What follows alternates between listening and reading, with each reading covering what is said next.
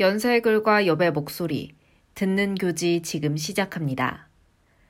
연세 인터넷 라디오 방송국 DJ 볶음이 비대면 대학 생활에 대한 글을 읽어드립니다. 장벽 없는 비대면 대학을 위해 편집실 괄호 열고 yonsei 골뱅이 yonsei.ac.kr 괄호 닫고 지난해 대학에 입학한 학우들은 기존 행사의 취소와 대안의 부재 속에서 학기를 시작했다. 반면 올해는 코로나 장기화를 예측할 수 있었던 만큼 신입생 환영 행사는 비대면으로 진행됐다. 같은 비대면 상황이지만 다른 환경에서 새 학기를 맞이한 21학번 송도 새내기 한 분과 20학번 신촌 새내기 두 분을 만나는 자리를 마련했다. 세 명의 경험을 바탕으로 신입생 환영 행사가 갖는 의미를 되짚어보고 나아가 비대면 환경 속 대학 교육과 학생 사회에 대한 질문을 남기고자 한다. 가장 먼저 만난 21학번 서정, 괄호 열고 가명, 괄호 닫고 은 이미 고등학교에서 비대면 수업을 겪었다. 예측할 수 없는 대학 입시를 지나 연세대학교에 합격했다. 송도 기숙사는 문을 열지 않았기에 노트북 화면에서 대학을 처음 마주했다. 오리엔테이션, 괄호 열고 이하 OT, 괄호 닫고, 도 새내기 배움터, 괄호 열고 새터, 괄호 닫고, 도 비대면일 수밖에 없었다. 고등학교 졸업도 대학교 입학도 노트북 화면 앞에서 끝나버린 가혹한 상황 속 서정이 마주한 대학은 어땠을까? 서정의 이야기를 들어보자. 다음부터 서정의 인터뷰가 이어진다. 첫 번째 질문입니다. 비대면으로 신입생 환영 행사를 참여한 경험에 대해서 공유해 주세요. 서정이 대답합니다. 저는 1차 추가 합격 기간에 합격 소식을 듣고 페이스북 새내기 그룹을 찾아 들어갔어요. 거기서 과 톡방에 초대되어 이후 OT나 학사 지도에 대한 안내를 받을 수 있었어요. OT는 줌을 이용해서 진행이 됐는데 고등학교 때는 한 번도 써본 적이 없어서 조금 헤맸네요. OT에서 팀을 나눠서 게임을 했어요. 비대면으로 진행하니까 큰 기대는 안 했지만 꽤 재밌었어요. 아쉬운 건 같은 조 친구들만 만날 수 있었다는 점이에요. 듣기로는 문과대나 사과대에서 중도 탐방이나 영화 모임처럼 소규모 행사도 진행되고 친구도 많이 사귈 수 있다고 해서 좋아 보였어요. 아, 조금 곤란했던 점이 있었는데요. 줌 회의실에 사람이 많아서 그런지 버퍼링이 걸렸어요. 학사 지도나 수강 신청을 설명해 주는데 자꾸 끊기는 바람에 이해하기가 어렵더라고요. 그래서 나중에 책자를 다시 읽고 온라인 커뮤니티에서 질문을 많이 했어요. 물론 톡방에서 선배님들이 편하게 질문하라고 해주셨는데 제가 소심해서 그런지 쉽지가 않더라고요. 밥약 같은 것도 그렇고요. 두 번째 질문입니다. 비대면 행사를 예상하셨나요? 예상과 현실은 어떻게 다르던가요? 서정이 대답합니다. 작년 1학기만 해도 대학교에 입학하면 대면으로 다닐 수 있을 줄 알았죠. 코로나 시국이 길어지면서 기대를 많이 내려놨어요. 특히 고등학교 졸업식이 집에서 짧은 영상만 보고 끝났거든요. 그래서 작은 따옴표, 대학 신입생 환영회도 이렇게 진행되지 않을까? 작은 따옴표 하고 생각했죠. 그리고 작년에 비대면 교육을 진행할 때 전자기기가 없거나 인터넷 환경이 불안정해서 소외되는 경우가 있다는 이야기가 나왔잖아요. 이런 문제는 대학도 마찬가지인 것 같아서 해결책이 필요하지 않나 싶은 의문이 남기는 했어요. 세 번째 질문입니다. 아무래도 온라인 플랫폼이나 커뮤니티를 자주 이용할 수밖에 없을 것 같은데 이용해 본 소감이 어떤가요? 서정이 대답합니다. 일단 저는 연프라고 에브리타임, 괄호 열고 이하 에타, 괄호 닫고 을 제일 많이 써요. 연플이 정보가 깔끔하게 정리되어 있어서 자주 쓰려고 하는데 아무래도 에타가 이용자 수가 많아서 급할 땐 에타에 물어보게 돼요. 시간표 짤 때 에타에 질문하니까 쪽지로 대답해 주시고 조언도 해 주셔서 도움을 많이 받았어요. 그래서 자연스럽게 에타에 자주 들어가게 되는데 가끔 당황스러울 때도 있어요. 대학 서열을 비교하거나 선정적인 말이 올라오고 심지어 OT에서 본 사람 외모 비하글도 봤어요. 아무래도 익명이다 보니까 함부로 이야기하기 쉽겠죠. 확실히 OT 주간에 지나치게 비난하는 글이 많았던 기억이 나요. 이게 정보를 얻으려고 갔는데 막상 들어가면 게시판 글도 보게 되더라고요. 그 외에는 인스타그램이나 페이스북이 있을 텐데 아무래도 정보나 이벤트를 확인하는 용으로 써요. 아, 21학번 신입생 네이버 카페에도 가입했네요. 마지막 질문입니다. 비대면으로 결정이 됐지만 그래도 새 학기에 기대되는 것이 있나요? 서정이 대답합니다. 비대면 중에서 기대되는 거라. 대면으로 전환되는가? 괄호 열고 웃음, 괄호 닫고.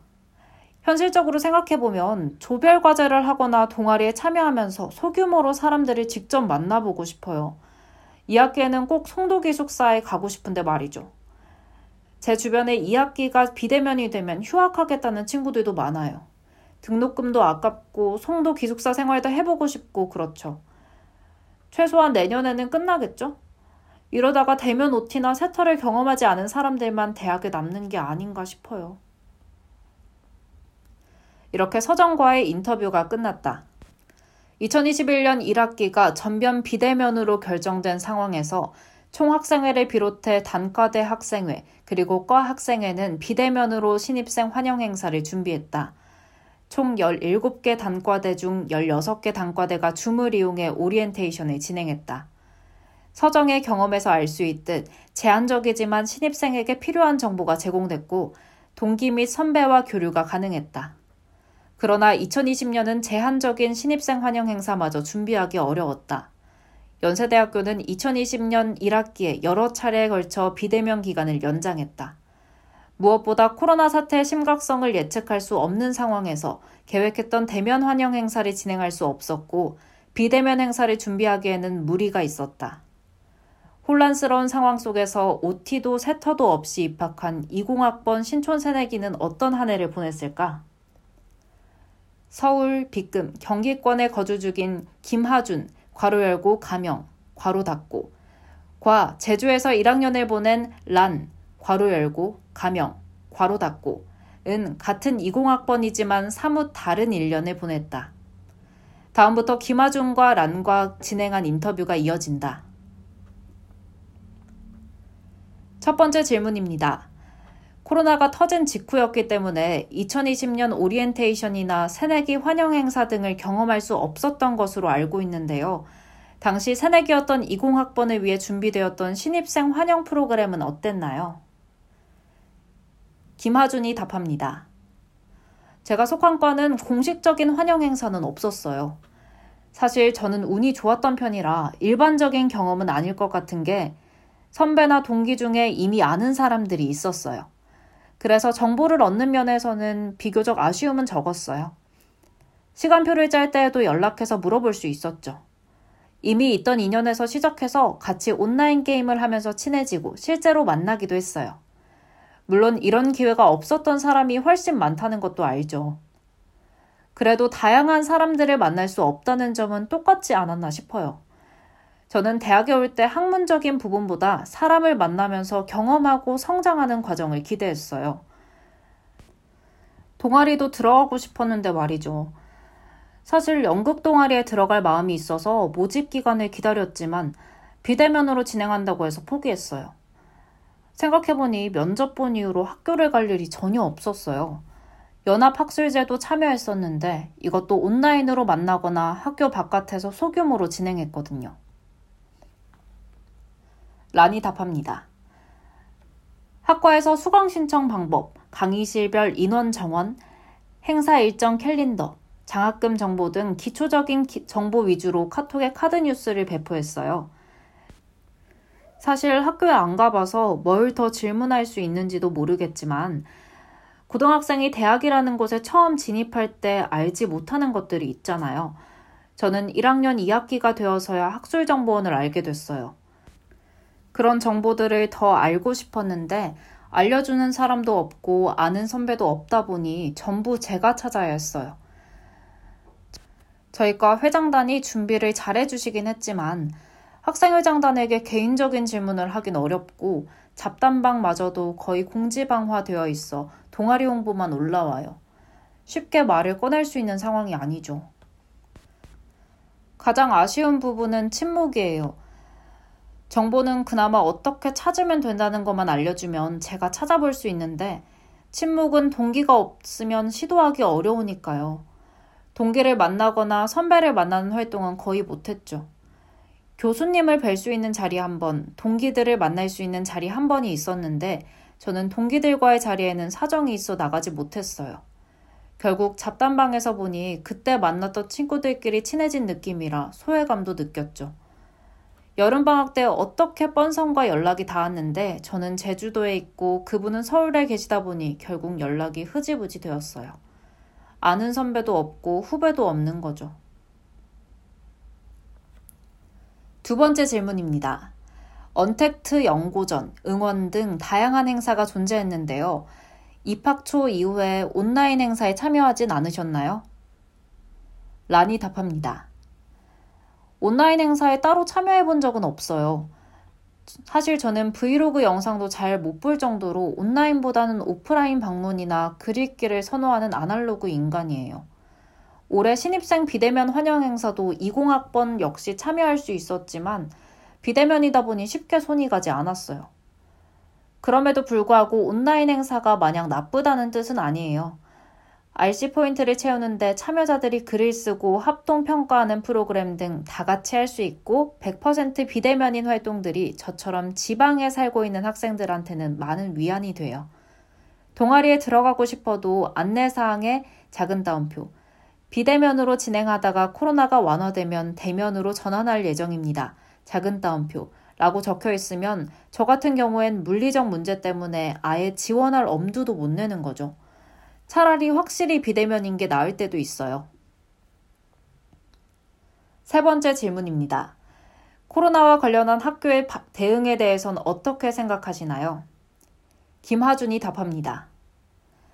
다른 것보다 제가 1학년이라 그런지 몰라도 방치되어 있다는 느낌을 받았어요. 대학에 와서 이제 자기가 알아서 해야 하는 시기가 왔잖아요. 그런데 수업은 비대면으로 진행되고 동기나 선배들도 모르고 그러다가 4월쯤 되니 작은 따옴표. 왜 이러고 있지? 말줄임표. 작은 따옴표. 하게 되더라고요. 비대면 수업이 처음인 건 다들 똑같지만 1학년은 대학도 처음이니까 조금 더 신경을 썼어야 한다는 생각이 들어요. 란이 답합니다. 잘했다고는 못할 것 같아요. 초반에 비대면 강의 체제를 계속 2주씩 연장했는데 지방에 사는 사람으로서 굉장히 불편했어요. 저처럼 멀리서 올라오려면 비행기 예매, 짐 싸기 등 해야 할 일이 많은데 결정을 위한 기간이 길어야 선택하기 좋아요. 계속 갈팡질팡할 수밖에 없었죠. 작년 내내 고향인 제주도에만 머물렀다 보니까 서울에서 다양한 활동을 하고 싶었어요. 그래서 올해 신촌 캠퍼스 기숙사에 지원하려 했었는데 코로나 때문에 기숙사 내 인원 최소화를 위해서 신청 기준을 올렸어요. 근로장학생이거나 로스쿨 학생 등 꼭 기숙사에 있어야 하는 학생만을 대상으로 기숙사를 열었기 때문에 저는 아예 지원조차 할 수 없었죠. 네 번째 질문입니다. 정보를 얻을 창구가 많지 않았을 것으로 예상되는데 온라인 커뮤니티를 이용해 본 경험은 어떠한가요? 란이 답합니다. 학교에 대한 정보를 알 수 있는 창구가 에브리타임밖에 없어서 그곳에 자주 들어갔어요. 하지만 정작 에브리타임도 질문하는 신입생은 많고 대답해주는 사람은 많지 않았어요. 모르는 점이 자꾸 생기니까 괜히 불안한 마음도 들었어요. 작은 따옴표. 내가 덜 열심히 찾고 있나? 내가 열정적이지 못해서 이런 정보를 모르는 건가? 작은 따옴표. 자책하기도 했죠.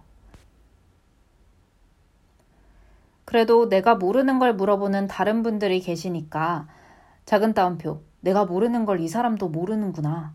작은 따옴표. 싶어서 안도감을 느끼기도 했어요. 김하준이 답합니다. 저는 앞서 말씀드린 것처럼 지인이 있어서 온라인 커뮤니티는 많이 이용하진 않았어요. 주변 친구들 보면 에타에서 자주 질문하고 정보를 얻더라고요. 그런데 어떻게 정보를 얻든 온라인으로 듣게 되면 한계가 느껴져요. 아무래도 자기가 능동적으로 질문을 하거나 검색을 해서 얻어내야 하잖아요. 그런데 현실에서 사람들과 지내면서 얻는 정보는 자연스럽게 나오니까요. 그런 정보들을 질문해서 얻어내기는 어렵죠. 마지막 질문입니다. 올해 계획 및 새학기 가장 기대되는 것을 공유해 주세요. 김하준이 답합니다. 음, 괄호 열고 정적, 괄호 닫고. 21학번 뻔 후배가 누구일지? 사실 큰 기대가 없어요. 군 복무를 해야 하기 때문에 다녀오면 끝나 있지 않을까 하는 생각도 들고요. 군대 문제를 생각하면 아쉬움이 더 커져요. 군대 가기 전에 다양한 활동이나 사람들 만나는 경험을 하고 싶었는데 말이죠. 또 후배가 들어온다지만 저는 아직 뭐가 뭔지 잘 모르겠거든요. 막연하게 과를 골랐는데 앞으로 뭘 더 공부해야 할지도 모르겠고 또 취업 같은 진로 문제 관련해서도 정보를 얻기가 어렵고 결국 학년은 높아졌는데 뭘 해야 할지 모르겠는 상황이에요. 이러다 친구들 하는 거 따라갈 것 같기도 하고 그러네요. 란이 답합니다. 학교 기숙사에 들어가진 못했지만 제주 학생들이 있을 수 있는 기숙사에 들어와서 지금은 서울에 있어요. 덕분에 동아리나 세미나, 대외 활동 등 이것저것 지원해뒀어요. 그런 활동들이 가장 기대됩니다. 다양한 외부 활동을 하면서 선배와 후배들과도 만나고 싶어요. 작년에 상황이 너무 불확실하다 보니까 휴학할까 고민도 했었는데 정작 휴학해도 할 수 있는 일이 없겠더라고요. 저희 부모님은 제가 당연히 서울로 올라갈 줄 알고 집에 책상을 버리셨어요. 그래서 창고처럼 쓰는 방에 낡은 책상을 썼는데 집에서 공부도 잘 안 되고 밖에 나가기도 어려웠죠. 이젠 학교 근처에 사니까 학교 도서관에도 자주 다니고 싶어요. 제가 막연하게 상상했던 대학생의 모습은 할 일을 착착 하면서도 여유로운 모습이었는데 작년에 저는 그러지 못했던 것 같아요. 올해는 그래도 그 모습에 조금 더 가까워질 수 있지 않을까요? 이로써 모든 인터뷰가 끝이 났다. 세 명의 인터뷰를 통해 발견할 수 있었던 시사점은 무엇이었을까? 첫 번째 시사점은 비대면은 모두에게 열려 있는가에 대한 질문이다. 서정은 비대면으로 고등학교 수업을 들었으나 대학에서 사용하는 줌은 처음이었다. 대학교 운영 방침이 비대면을 원칙으로 하면서 미디어 접근권과 교육권을 분리할 수 없게 된 상황이다. 이때 비대면 교육에 접근하기 어려운 경우를 고려하지 않는다면 필연적으로 교육권 침해로 이어진다. 신입생 환영 행사에서 학사 지도, 수강 신청 방법과 같은 교육과 직결되는 정보 제공하는 일도 중요하다. 이는 대학 교육에 있어 필수적인 정보이므로 소외되는 사람 없이 모두에게 전달되어야 한다. 처음으로 줌을 이용하는 신입생에게 이용 방법을 안내하는 것은 접근성을 높일 수 있는 기본적인 방법이다. 하지만 비대면 환경 접근성은 줌 이용법과 같은 기술적 지식만의 문제로 결정되지 않는다. 서정이 언급한 바와 같이 디지털 기기나 인터넷 환경에 따라 발생하는 격차는 접근성을 떨어뜨리는 요인 중 하나다. 초, 중 교육에 있어서 정보 소외 문제는 지속적으로 다루어지고 기기 대여 등 실질적인 방안이 나왔지만 대학 교육에 있어서 해당 논의는 중점적으로 이루어지지 않았다.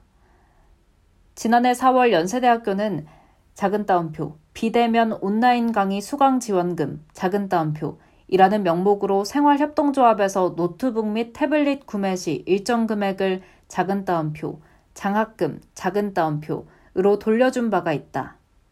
그러나 학생들이 소비한 금액의 일정 부분을 돌려주는 방식을 장학금이라고 하기는 어려우며 오히려 작은 따옴표, payback, 작은 따옴표, 과 같은 마케팅 수단에 가까워 보인다. 또한 지원금 수여 대상이 선착순 1,200명에 한정되었을 뿐 아니라 일회성에 그치고 말았다. 시각 청각장애 학생에게 필수적인 문자 통역 속기도 제한적으로 제공되고 있다. 총학생회 차원에서 진행한 오리엔테이션의 경우 구글 문서 형태로 속기록이 공개되어 있다. 2020년 제 55대 총학생회 메이트가 진행한 작은 따옴표, 언택트 교류전, 작은 따옴표, 에서 실시간 중계 과정이 속기록이 공유되지 않은 문제에 대한 장애인권위원회 피드백이 반영된 결과다. 단과대나 과 차원에서 이루어지는 오리엔테이션도 속기가 제공되고 있는지는 확인하기 어려웠다. 일반적으로 사용하는 화상회의 프로그램의 기능만으로 문자 통역 속기를 대체할 수 없다는 기술적 문제도 존재한다. 두 번째 시사점은 지역, 빗금, 인적 네트워크에 따른 대학 공동체 진입 과정의 차이다. 지역에 따른 물리적 한계와 인간관계의 차이 때문에 신입생들은 대학 공동체 진입 과정에서 격차를 경험했다. 이는 대면 활동이 가능했던 시기에도 마찬가지였으나 학생들이 거점인 본교에 더는 사람들이 집합하지 않는다는 면에서 더 큰 격차가 벌어졌다. 김하중과 란이 언급했듯 학교는 공부뿐만 아니라 만남의 장소이기도 하다. 선배나 동기와 친목을 다질 기회가 전적으로 부족했던 20학번은 학생회 차원의 공적인 도움이 부재한 상황에서 자체적인 인맥에 더욱 기댈 수밖에 없었다. 부족 하나마 누군가는 대학 공동체에 안착하고 누군가는 겉돌고 말게 될 현실 속에서 대외 활동 또한 쉽지 않았다. 활동에 대한 공지는 대면과 비대면 사이에서 갈팡질팡했다. 그리고 비대면 활동이 사실상 무의미한 경우도 있다. 그렇기에 동아리나 대외 활동의 의미를 얻지 못하거나 애초에 지원할 엄두조차 내지 못하는 경우가 발생했다. 공식적으로 제공되어야 하는 정보가 전달되지 못한 상황에서 자체적으로 정보를 구해야 하는 신입생이 정보 격차를 경험하는 것도 예견된 순서였다. 시스템이 다른 고등학교와 달리 대학의 문턱을 처음 넘은 이들이 타인의 도움 없이 정보의 창구를 접할 가능성도 그리고 그 안에서 질 좋은 정보를 발견할 가능성도 높지 않았다. 정보 탐색 역시 학생의 소양이지만 코로나 시대의 신입생들은 경험할 필요 없었던 정보 탐색의 고난을 초장부터 맞닥뜨려야 했다. 본인이 가지고 있던 인적 네트워크가 충분하다면 생각보다 쉬이 적응했을 수 있다.